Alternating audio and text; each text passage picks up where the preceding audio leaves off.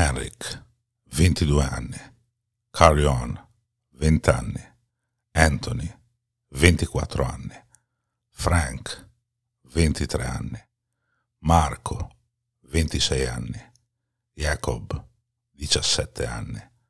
Alan, 17 anni. Frederick, 22 anni. Un'altra stella, la nonna, il cui nome non è mai stato reso noto ma che brilla nel cielo insieme alle altre.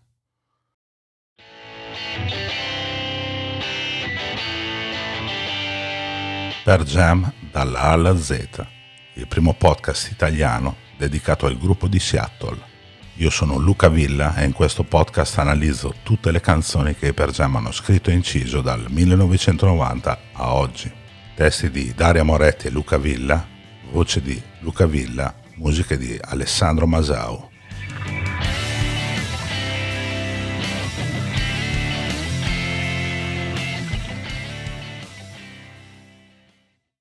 Ehi, sto dicendo proprio a te. Se stai ascoltando questo episodio gratuitamente è grazie ai nostri abbonati che ci permettono di creare nuovi episodi. Questo è un progetto indipendente. L'unico modo per sostenerci è abbonandoti a questo podcast. In Per Jam dall'A alla Z è il primo podcast italiano interamente dedicato al gruppo di Seattle. Analizziamo in ordine alfabetico tutte le canzoni che i Per Jam hanno scritto e inciso nella loro carriera. Abbonandoti potrai ascoltare due nuovi episodi del podcast a settimana, visitare sezioni private di pergiamonline.it con materiale raro o inedito della band e accedere a un gruppo privato su WhatsApp riservato ai nostri abbonati. Trovi tutte le informazioni nella descrizione di questo episodio oppure su pergiamonline.it slash podcast. Buon ascolto. Il 30 giugno 2000 i Jam sono attesi come headliner al festival Roskilde, in Danimarca. La band sale sull'Orange Stage, il palco principale, e inizia a suonare. Ma dopo le prime 11 canzoni capisci che qualcosa sta andando terribilmente storto. È importante che facciate tutti tre passi indietro, dice Eddie dal palco, interrompendo Dodder. Molti fan nelle prime file sono caduti a terra, complici delle transenne AU rovesciata, fissate al terreno e soprattutto per via del scivolosissimo fango sotto i loro piedi. Qualcuno, più fortunato, viene tirato su da chi gli è accanto. Altri rimangono a terra, calpestati, contusi, senza poter respirare. Eddie, Stone, Jeff, Mike e Matt guardano increduli e terrorizzati quello che sta accadendo davanti ai loro occhi.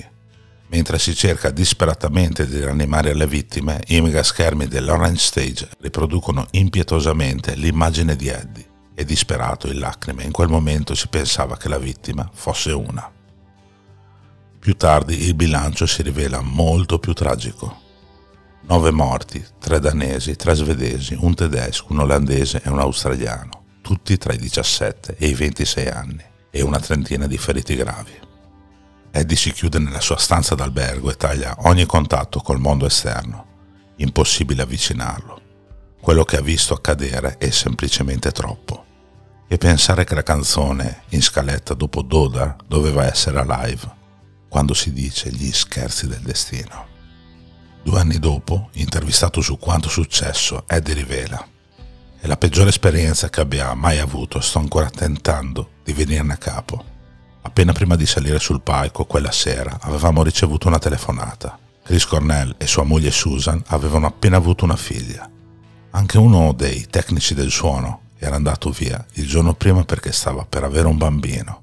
Mi veniva da piangere, ero così felice. Salimmo sul palco con quei due nomi in testa e tre quarti d'ora dopo tutto era cambiato. C'erano due aree in linea retta, quindi era difficile vedere la gente di fronte a te. Se ascolti le registrazioni dei precedenti concerti europei, puoi sentire che ci sono molti concerti durante i quali lo show è stato interrotto. Forse 20 concerti su 30. Prima non era mai stato un problema. A Roskilde tante cose sono andate per il verso sbagliato. Semplicemente non era il nostro show, non c'erano le nostre guardie di sicurezza, che non hanno problemi a farmi un segnale. Io penso che qualcuno si sia reso conto che stava succedendo qualcosa, ma forse hanno pensato che non fossero autorizzati a interrompere il concerto. In un certo senso è comprensibile, dopo tutto c'erano 50.000 persone e non sapevano cosa fare, ma non sarebbe stato un problema, noi lo facciamo costantemente se solo avessi visto qualcosa, ma le luci ci accecavano. Vorrei averlo fatto. Quando abbiamo capito cos'era successo è stato come trovarsi nel peggiore degli incubi.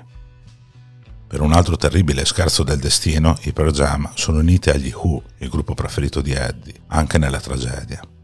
La band inglese era infatti passata attraverso un dramma simile nel dicembre del 79, quando 11 ragazzi erano morti schiacciati dalla carica all'entrata di un loro concerto al Riverfront Coliseum di Cincinnati.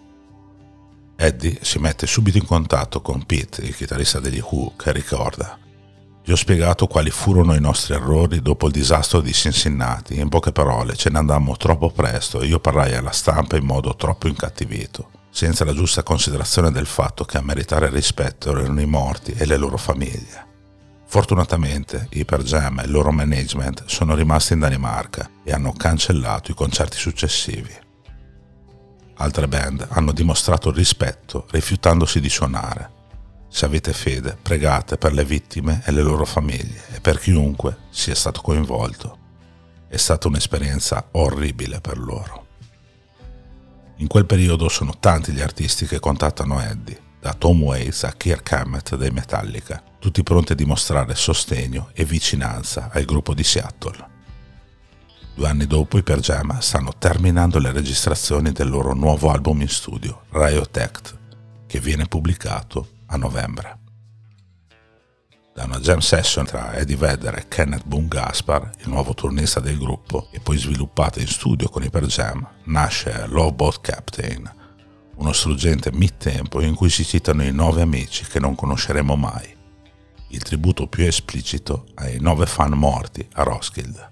Ma in Riot Act, quasi in chiusura, c'è un altro tributo a quei nove ragazzi, più implicito e ancora più struggente Arc, creata da Eddie da solo in studio, sovrapponendo nove tracce vocali preregistrate. Dei vocalizzi che diventano una sorta di preghiera senza musica e parole, perché il dolore più lacerante non si può esprimere altrimenti. Nove tracce vocali, nove come il numero dei ragazzi schiacciati nel fango a Roskilde. Nove come le volte che Eddie la esegue dal vivo l'anno dopo la pubblicazione di Riot Act durante il tour americano dell'estate 2003. La band decide di non includere Ark nei bootleg ufficiali di quei concerti in segno di rispetto alle famiglie. Ark è anche il titolo del disco bonus dell'album dal vivo di Neil Young del 91 intitolato Wild. 35 minuti di feedback e distorsioni senza una voce, senza un testo, senza una linea melodica Passano cinque anni il 2 aprile del 2008, durante una data a Vancouver del suo primo tour solista, Eddie ripropone Ark dal vivo. Lo fa diverse volte dal 2008 fino al 2012, poi ancora una volta, l'ultima, il 29 maggio del 2017. Solo pochi giorni prima, il 18 maggio, Chris Cornell si è tolto la vita dopo un concerto dei Soundgarden a Detroit. Eddie canta Ark, poi da quel momento la esclude, forse per sempre, anche dalle setlist dei suoi concerti solisti. Una nota personale. Ho avuto la fortuna di vedere Ark dal vivo durante il primo concerto solista del primo tour di sempre di Eddie in Europa al Carry Theatre di Amsterdam il 25 luglio del 2012. Non esito a definire quella performance il momento che mi ha coinvolto di più a livello emotivo in oltre 25 anni di concerti, sia di Vedder che dei Pergema. Perché sentire Eddie cantare in quel modo, sia in studio ma soprattutto dal vivo, fa capire come tramite la sua voce sia in grado di connettere il dolore e la vita in un modo davvero unico, partendo dal pianeta Terra per sollevarsi così in alto da superare il cielo e arrivare fino a quel posto che i credenti chiamano paradiso e altri il punto più alto dove l'animo umano può arrivare. Quel posto dove ci sono anche quei nove amici che non conosceremo mai.